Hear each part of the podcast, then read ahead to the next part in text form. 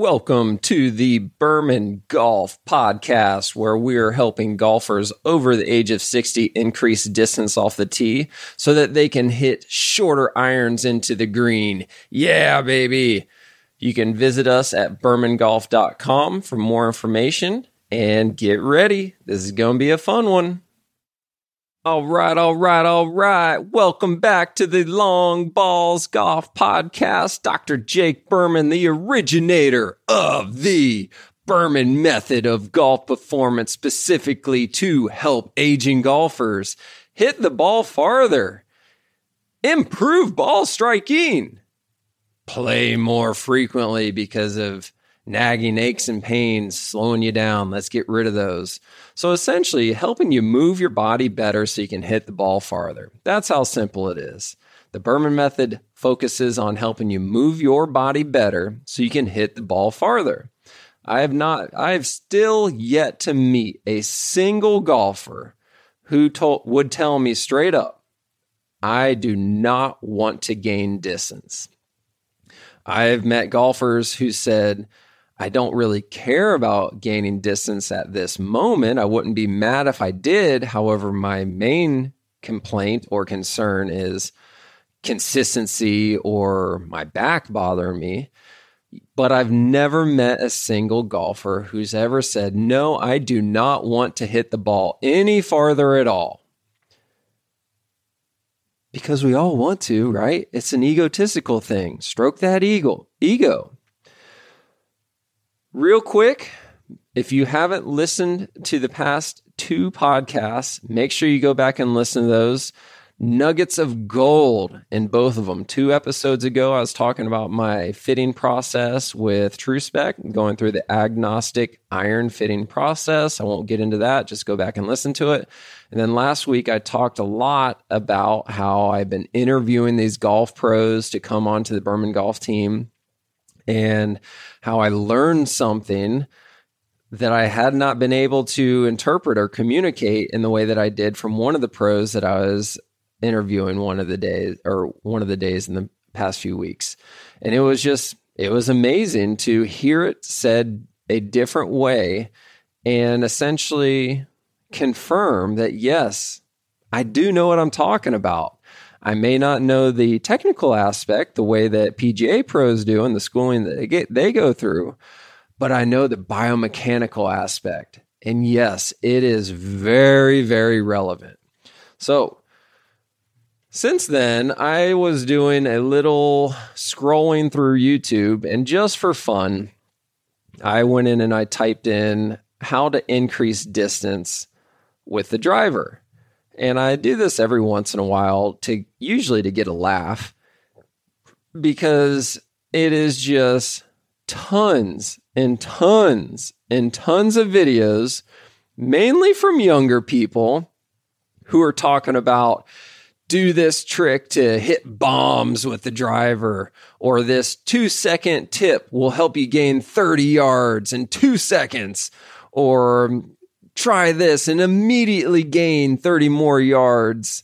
And it's all these young bucks talking about these technical things that only a 20 or 30 year old at the oldest would be able to do. So I'm sitting here looking at these videos and just scrolling through them and getting a chuckle because this is my competition right now. Like there is nobody who is in the niche specifically looking at helping aging golfers hit the ball farther. Move your body so you can hit the ball farther. So it was kind of rewarding on one hand. But on the other hand, it brought up a recurring argument that I get in my office at least once a week, sometimes daily, where somebody new will come into my office day one and they are just convinced if I could just get my speed up, the ball will go farther. If I could just get my club head speed just two or three more miles an hour faster, the ball would go farther. Man, right now I'm at 85. If I could just get it to 90 miles an hour, I'd be average and the ball would go farther off the tee. Not so fast, my friends. Not so fast, as in the words of Lee Corso on game day. It's not true. At least it's not true after the age of 60. You know, you might have the PGA world out there saying for every mile an hour club head speed you increase, you're going to gain 2.8 more yards carry. Okay. Yeah. If you're 20 or 30, or if you have phenomenal technique, or more importantly, if you have the right ball speed to go with it, right? Ball speed is the most predictive indicator of distance. It just is because it's it's combining the efficiency of the whole entire swing. Said differently, this is one of the things that I did learn, or yeah, one of the many things that I learned in my club fitting process myself was Lauren said, you know, there's a lot of times where I will be able to put a club in your hand that you can swing faster, but the ball speed goes down, meaning that you've increased club head speed, but the ball speed goes down. And that's because the inefficient, it just becomes inefficient and you can't get the um, smash factor to do what it's supposed to be doing. So these are all very elementary words that I'm using because this is not my scope of practice, right? I'm a biomechanics guy, not a golf pro. So I don't even want to pretend like this is my cup of tea over here where I'm just trying to regurgitate what I heard, you know, what I interpreted. So this is what's important. It's so important that the Berman method was based, founded, or come up, composed on the laws of physics. And if you don't know this story, the video is on my website on bermangolf.com. It's when I was working with Ed Rogers. Ed Rogers is a general manager at Cypress Lake, or at the time of this recording, he is the general manager at Cypress Lake. And he was, at the time that we did these videos, I believe he was 70 or 72, something like that beautiful golf swing. And he had consistently hit it 230, 240 for years. He didn't, he never gained distance. He didn't lose distance. That's just how far he hit the ball consistently over and over again. And he would like to increase distance off the tee. So this was what changed everything for me.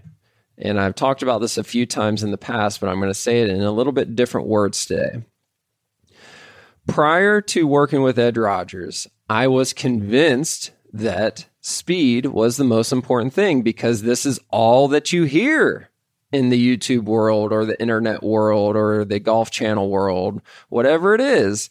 The faster you swing, the farther the ball is going to go, especially if you're watching tournaments on Sunday. Oh, yeah, there's a 130 mile an hour club head speed right there. Look at the ball just flying down there carrying it 325. What? Come on, right? First of all, they're freaks. Don't ever compare ourselves to them because they are freaks. They are gods. We're mere mortals, right? We cannot compare them. It's like me saying, I'm going to drive the ball down the court, the basketball down the court, and do a slam dunk like LeBron. Just because he plays basketball and I can play basketball doesn't mean that we're even close to the same category. So just because the people on TV are playing golf and you play golf doesn't mean that we're in the same category. They're 28 years old and they work out 48 times a week, and you are 70 years old and you might work out three times a week. We're not in the same ballpark. So, anyways, back to the story. This is what changed everything. So, this was, we just got done building out a simulator room in my physical therapy office. And Ed comes in. He's swinging his driver, doing some practice swings in the office, and it looks great. Like this swing just looks really good. And I'm going, oh crap, what am I going to do to help improve this guy's swing? It just looked picture perfect. So his practice swings were beautiful. Then we tee up the ball. and he hits the ball and the club head goes into my ceiling and we both kind of just shudder and like our knees buckle and we're like what in the heck just happened there and dust is coming from the little drop down ceiling and we're going what in the heck just happened and this had never happened to me before. I've never seen anybody do it. I've had multiple people in that simulator room swing swinging driver full speed, and nobody even cl- came close to hitting the ceiling. And I'm going, I, I don't know. I cannot explain it. So I said, I have no idea. Why don't we try it again? So he's doing some practice swings, and it took him four or five or six or seven practice swings to finally get up the courage that he was not going to hit the ceiling again. And I'm standing behind him and I'm looking, holy cow, there's plenty of room between his club head and the ceiling at the top or the apex way at the top of the swing through. I'm going, what just happened? How did that happen? So I said, I don't know. Try it again, Ed. So he tees the ball up, hits the ball, and the same thing happens again. Driver head goes right into the ceiling. Dust is coming down. We're both going, What in the heck? I, I don't get it. What's happening? Long story short, I had to do some figuring and I'm researching and I'm running calculations and I'm trying to make things make sense. And this is the only way on planet Earth that it makes sense is that he did not have enough power behind his swing speed. So once the club head ran into a fixed object, the golf ball, it deflected the club head into a different trajectory. So it didn't stay on swing path after impact. There just wasn't enough power behind it. So, this is what led me down this road to say that swing speed after the age of 60, swing speed is absolutely irrelevant without power. So, I say all that to segue into this. There are only two ways to make the golf ball fly in the air on this planet Earth. Doesn't matter what age you are, what continent you live on, what golf balls you're hitting, what clubs you're using, whatever it is, there's only two ways that you can make a golf ball fly in the air. And that is by either using momentum to deliver momentum into the golf ball, or if you deliver power into the golf ball. Now, you got to bear with me.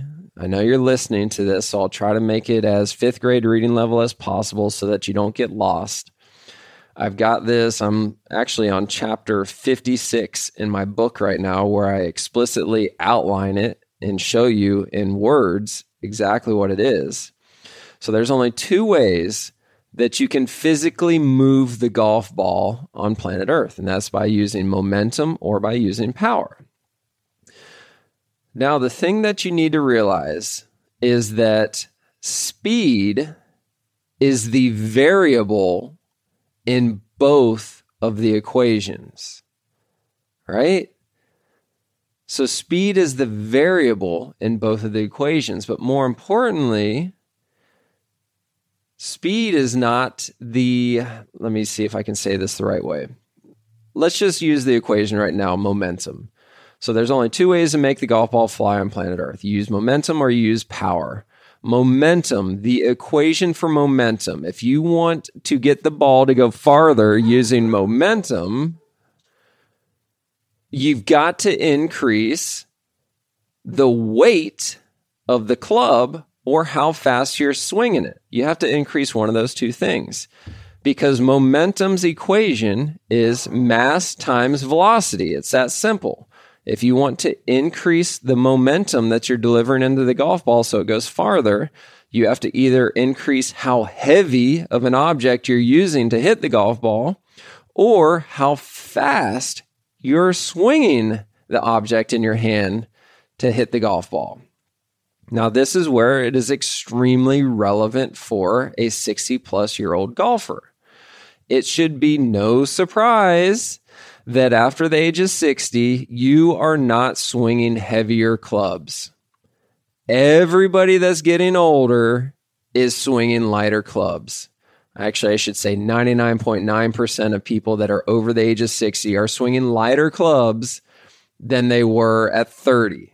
There's always an outlier. However, you guys should under you should get what I'm saying. Nobody's intentionally swinging these heavy ass clubs as you get older. So that's the mass. So that number is going down. So if that number goes down and your speed goes up, so you got a smaller number times a bigger number than what you originally have, the answer's still the same. You didn't do anything positive to increase your momentum, right? Make it simple.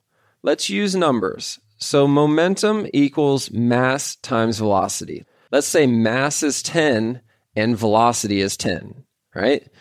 So, if your momentum is 100, that means your mass is 10 and your velocity is 10 because 10 times 10 equals 100. That makes sense, right?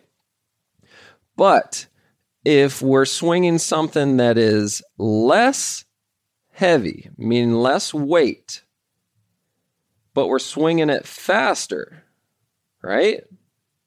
The answer is the same or worse. Think about it if your starting point is 10 mass, 10 velocity, so that means you have 100 momentum. If you swing something lighter, now you're going to swing a 5 mass, but now you can swing it faster and let's say it's 15 velocity, you're not even as good as you weren't you were with the original equation. That's 75, right? It's not even 100 anymore. Right? So what is it? Yeah, 75. So if you're swinging something lighter, but you're swinging it faster, the ball is not going to go farther if you're using momentum. The exact same concept is true for power. So the equation for power is it is work, you know, how many muscles you're using divided by time. This one takes a little bit more, you have to kind of conceptualize this one a little bit more. But this is what's going to change everything for you once you figure this one out power equals work divided by time. So if you want to increase the amount of power you're delivering into the golf ball, you have to either increase the amount of muscles that you're using, so that gives you more work, or you have to decrease the amount of time that it takes to get from the top of the backswing to the downswing. That's speed, right? So it's essentially muscles divided by speed. How many muscles do you have working? and how fast are you swinging the thing. So we already agreed that as you get older, your speed goes down. So that means time is actually going up. The amount of time that it takes to get from the top of the backswing to the downswing is getting bigger. So that means that the output or the power is going to be smaller. So the only way on planet Earth for you to get the ball to go farther is to increase the amount of muscles that you have working to deliver power into the golf ball. It is that simple. And if I, I'm sure I did not do a good enough job explaining this through words on a podcast. So if you don't have my book, email me distance at bermangolf.com and I'll send you a copy in the mail now free just so you can understand this. Momentum versus power, page 56 through 57. It outlines it as clear as it could possibly be. A fifth grader can understand it once you see it on paper. The only way that anybody over the age of 60 is going to get the ball to go farther is if you use more muscles at the right time and deliver that power into the golf ball. It has minimal to do with speed. So now come back full circle to the the video that I was talking about with Ed Rogers, the most consistent thing that I've seen over the past few years is we are gaining 10 yards with one mile an hour club head speed increase. And if you go based off of the PGA philosophy, that just doesn't make sense because for every one mile an hour club head speed, you should gain 2.8 yards. Well, It's not true from what I'm finding because the only thing that we're working on is getting more muscles working to deliver more power into the golf ball. So it's making the golf swing more efficient. You're not swinging any faster or barely any faster. One mile an hour clubhead speed is not really faster, but the ball's going 10 yards further because we're using power, we're using muscles. So, to wrap things up, when you're scrolling through YouTube and you're seeing these young bucks video after video saying hit bombs or do this two second drill and you're going to hit the ball farther, remember they are preaching to a younger crowd. They're telling you to do something that your body is not physically capable of doing. And it's not right, it's not wrong, it's not good, it's not bad, it just is. So you shouldn't be trying to wreck yourself or getting frustrated by trying to do something that some 20 or 30 something year old kid is telling you to do. I'm glad I called him a kid because I'm 30 something too. So yeah, I'm still a kid but it's geared towards the wrong demographic, right? It's not geared to towards my demographic, the aging golfer. It doesn't work for the aging golfer. So quit banging your head against the wall. Quit doing it. Quit doing it. Work smarter, not dumber. All right. Hopefully, I didn't lose you guys on this episode. Hopefully, you followed along and I didn't frustrate you with trying to go into the weeds too much. It was just something that needed to be said really important. Go back and read that chapter in my book. If you don't have it, email me and I'll send it to you. Distance at bermangolf.com. Make sure you like and subscribe to this podcast.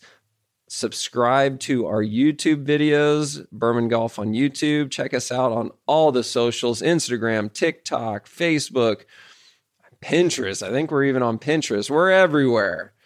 So Thank you so much for listening. And until next time, yeah. Thank you very much for tuning in this week.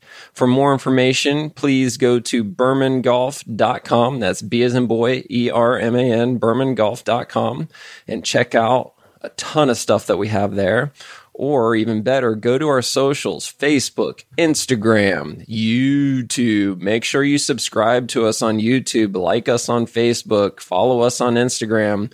We're even on TikTok. Check us out everywhere. We've got tons of content going out every week. And please give us a thumbs up comment on the videos. Let me know what your questions are. Try to shoot holes in this. I'll do whatever I can to help you out the best that I can. Thank you guys.